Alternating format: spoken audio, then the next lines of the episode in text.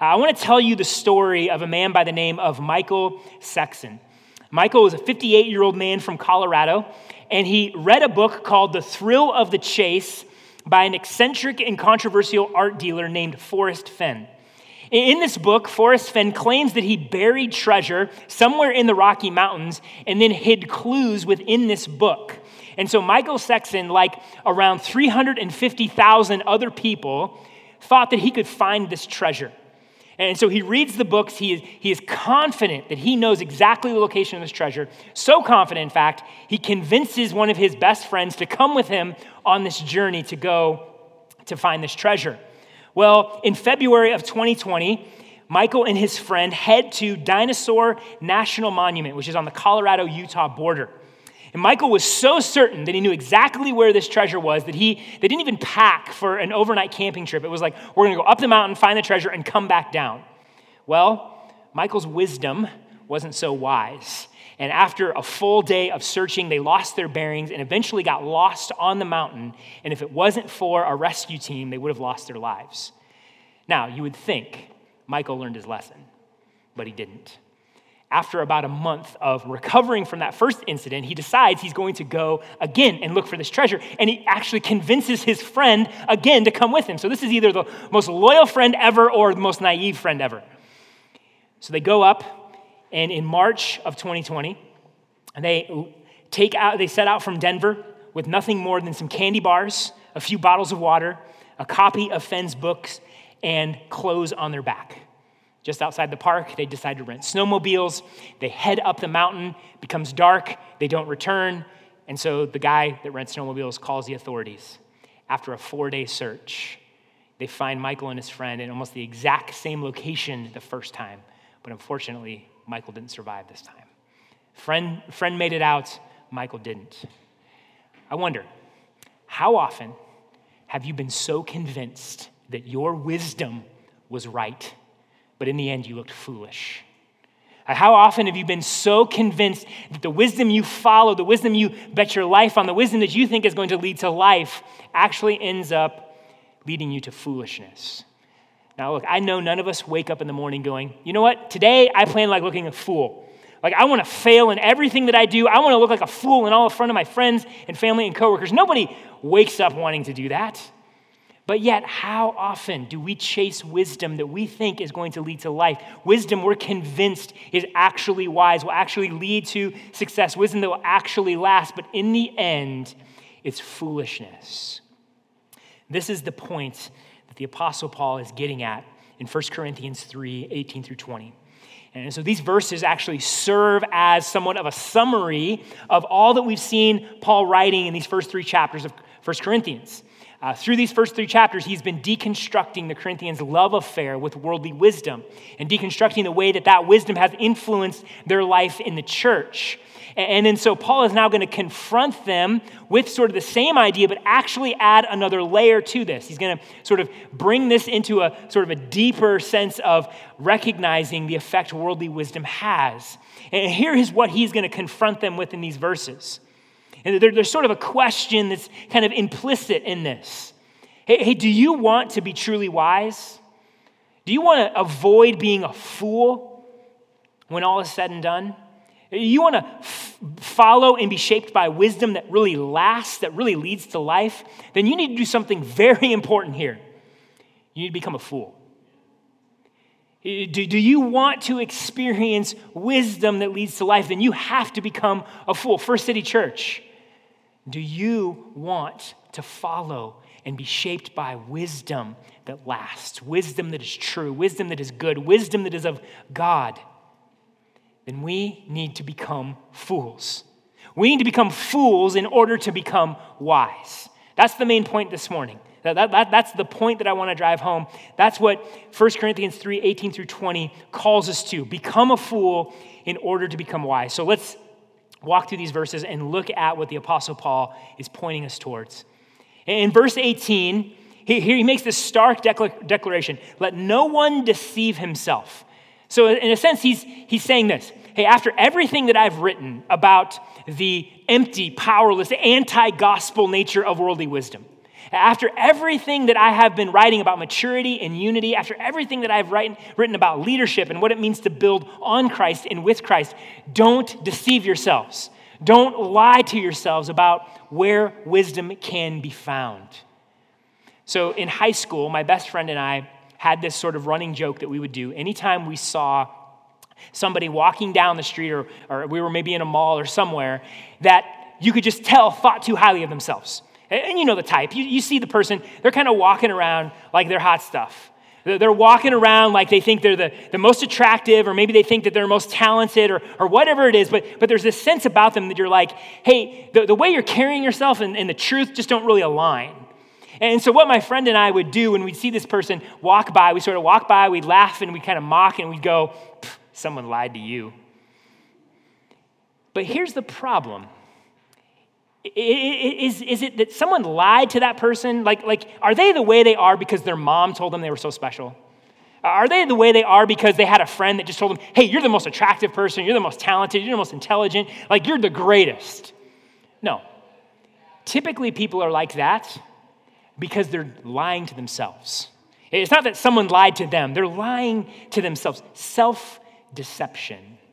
And look, self deception, it can be humorous when you see people acting like a fool, but it can also be incredibly dangerous.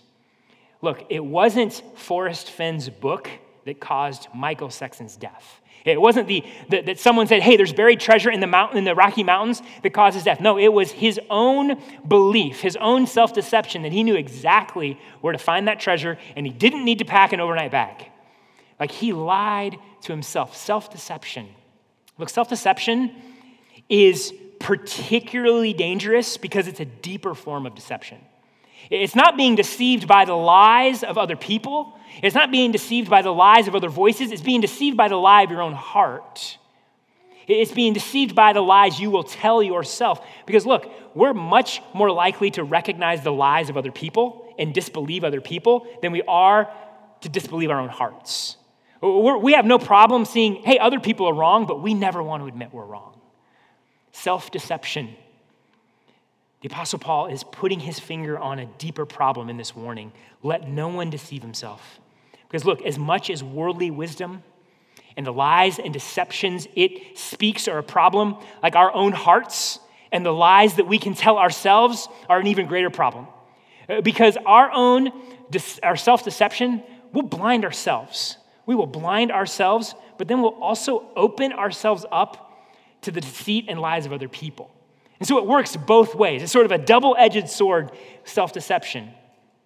So think about this way why do we chase worldly wisdom? Why do we convince ourselves that worldly wisdom and its promise of success and image and power? Why do we tell ourselves this is the way to go? This is the, the truth that we should follow? Because worldly wisdom gives us what our hearts desire. Worldly wisdom speaks to the very desires that our sinful hearts cry out for. Like we want success that brings a measure of self worth and self importance. Do we not want success that brings comfort and ease? But Look, we want the wisdom that tells us, hey, you can control your life and control your circumstances. We want the wisdom that tells us, hey, you can self define your identity and your meaning and your purpose. Like we want that. And so our hearts cry out saying, hey, I want this. And worldly wisdom says, hey, yo, I can get that for you. Follow me. That's why we are so prone to follow worldly wisdom, is because of our own self deception. And then look, when we get it, when we get the success, when we feel that measure of self importance and self worth, when we get that comfort and ease, or maybe we feel that sense of control over our circumstances, what happens? We start to feel pretty good about ourselves, right? Man, I'm pretty wise.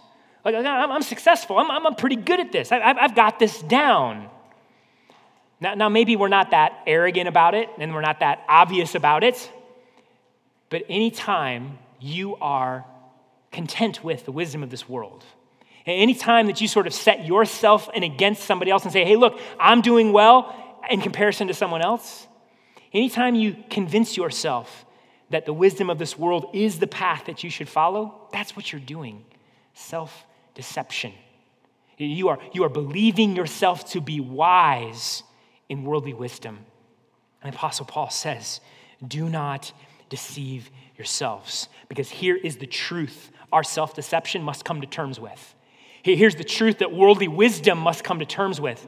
As Paul states in verse 19, the wisdom of this world is folly with God.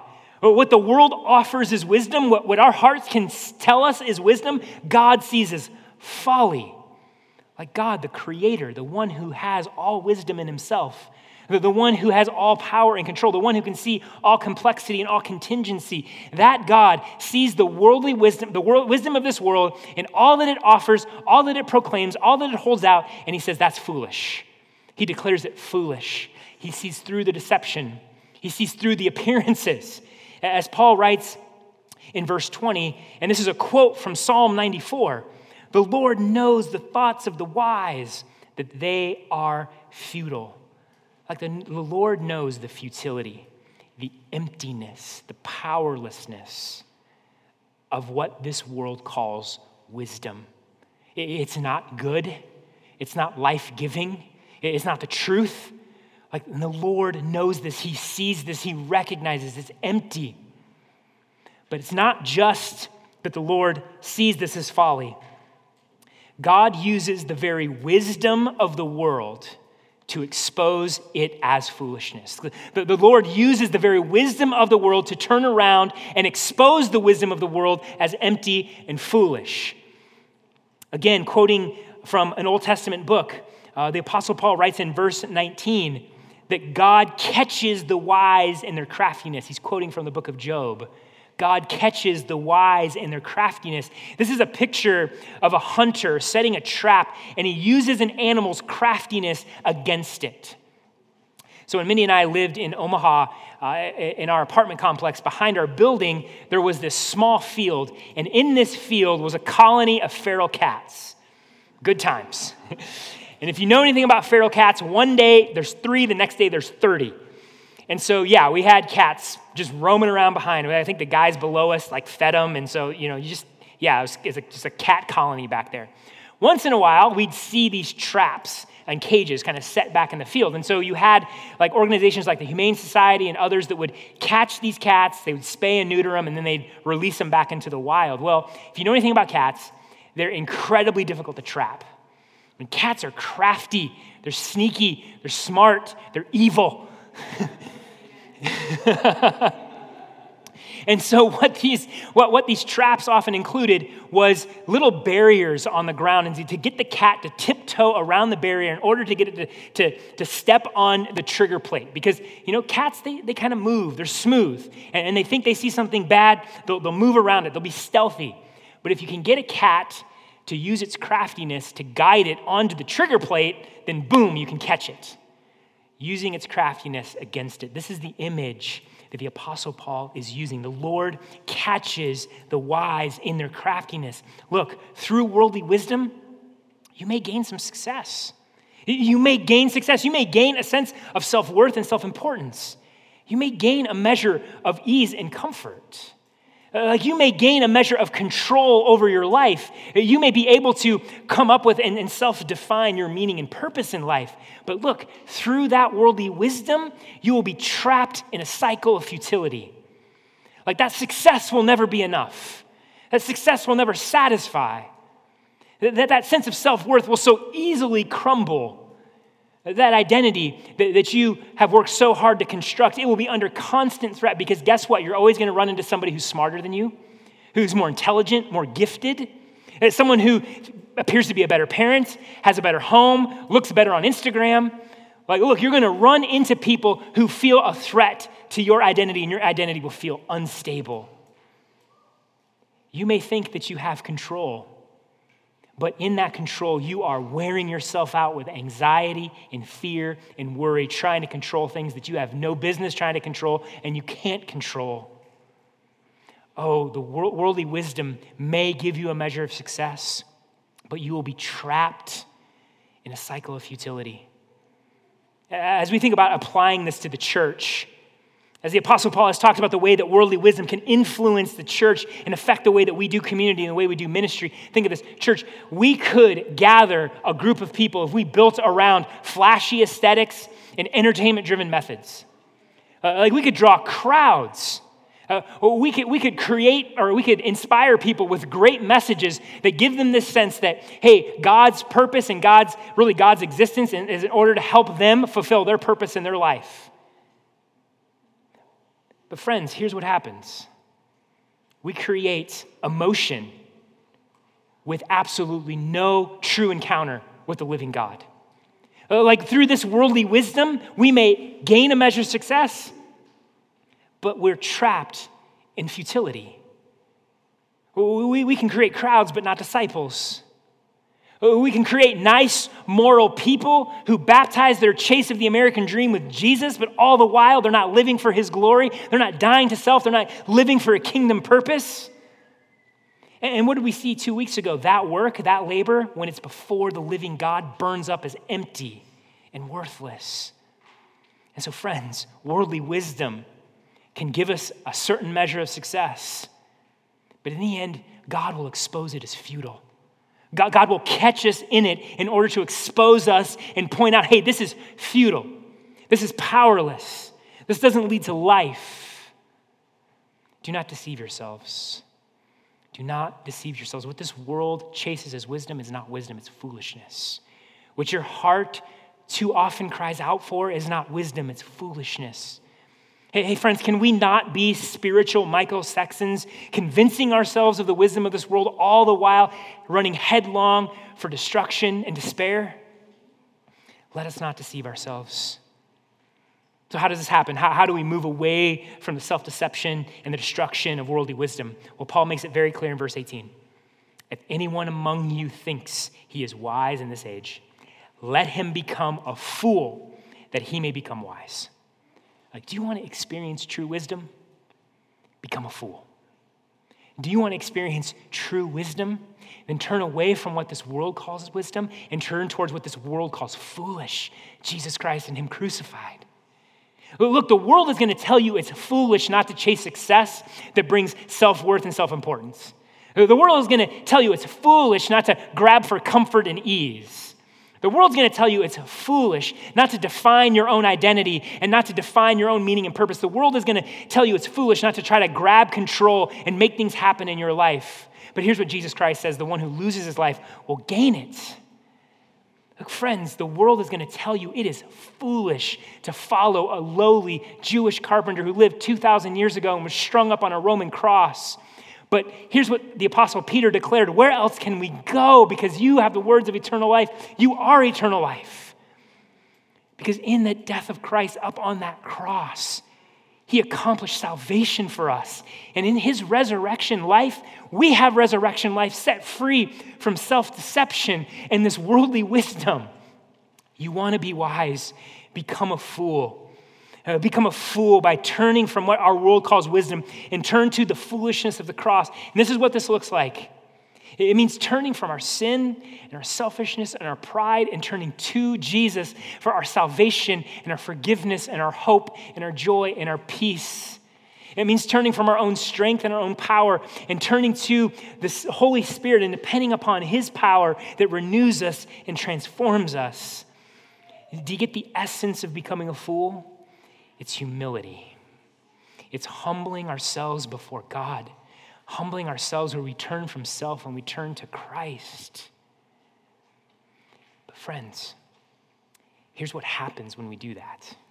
Here's what, here's what happens when we become fools in the eyes of this world. Though the world may mock, though the world may scoff, though the world say that we're idiots, though the world may call us names, and when the world would think we're completely out of our minds, when we become fools, here's what happens we experience life real life, life eternal, life abundant, life that includes hope and joy and peace in Jesus. We experience real forgiveness, not because we've earned it, not because we deserve it, but because God is faithful and God saves.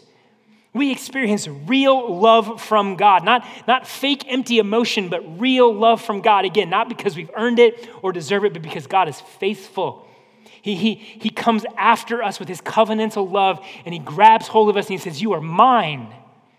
Love that lasts, love that is unfading and undying, Faithful love, we experience that when we become fools. We experience an identity that you don't have to strive to create or selfishly protect, an identity given to you in Christ Son of God, daughter of God. Like when we become fools, what do we get? We get a community, not built on our race or nationality or political views, and they're not built on our socioeconomic class or because we all educate our kids the same way. No, a community built in Jesus. Community that's done, sorry, done trying to perform for one another, done trying to be, compete with one another, but a community that just loves each other, serves each other, lifts each other up, and gives himself that others may know Jesus. When you become a fool, that's what you get. When you become a fool, you get real, lasting rest. You, you, you don't have to strive and fight and worry and be anxious and toil after things you can't control. You can rest in the love and sovereignty of God. You can rest knowing that Christ is a friend that sticks closer than a brother.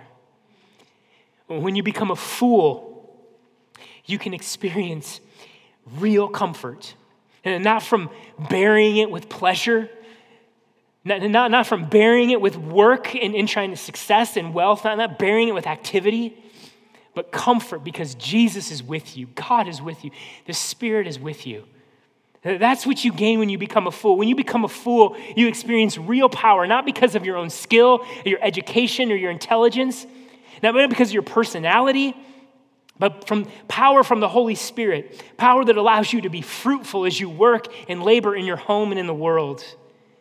When you become a fool, you, be, you achieve real purpose, not to live for yourself, but for the kingdom. Uh, to, to make God glorious, to make God known in this world, and to make disciples. And here's the promise for us that as you work with Christ, as you build on Christ and build with Christ, your work will last and it will be rewarded. That's what you gain when you become a fool. Friends, let us become fools in order to become wise. No matter if the world mocks us, laughs, scorns, thinks we're idiots. No matter if the world can't understand why we would give our lives away, let us become fools because we know in becoming fools, we experience life in Jesus, who is true wisdom. So let me ask you this morning again have you become a fool? Uh, are you chasing a worldly wisdom that ends in foolishness? Are you becoming a fool in order to become wise in a wisdom that lasts, a wisdom that is true, a wisdom that brings true life? If you have never turned from your worldly wisdom, if you've never become a fool, God holds out this foolishness for you that you may become wise and know Christ. This morning, you can become a fool in order to become wise. But for those of us that have become fools, those of us that follow Christ, here's what God says to us this morning don't go back. Don't go back to that worldly wisdom that is empty and futile. Don't go back to that, that worldly wisdom that will trap you in futility and does not bring life, does not bring you closer to me, does not bring true fruitfulness and life and joy and peace. No. Be a fool and continue to be a fool. Keep being a fool in Christ. Keep looking to Jesus for your wisdom. Keep looking to Jesus for your life and your identity and your community and your power and your comfort and your hope and your purpose. Become a fool again and again and again, day after day after day. Become a fool. Church, First City, can we become fools for Christ? Can we become fools in order to become wise? And in that wisdom, carry the gospel to our city and to our world. Let us become fools in order to become wise. Let's pray.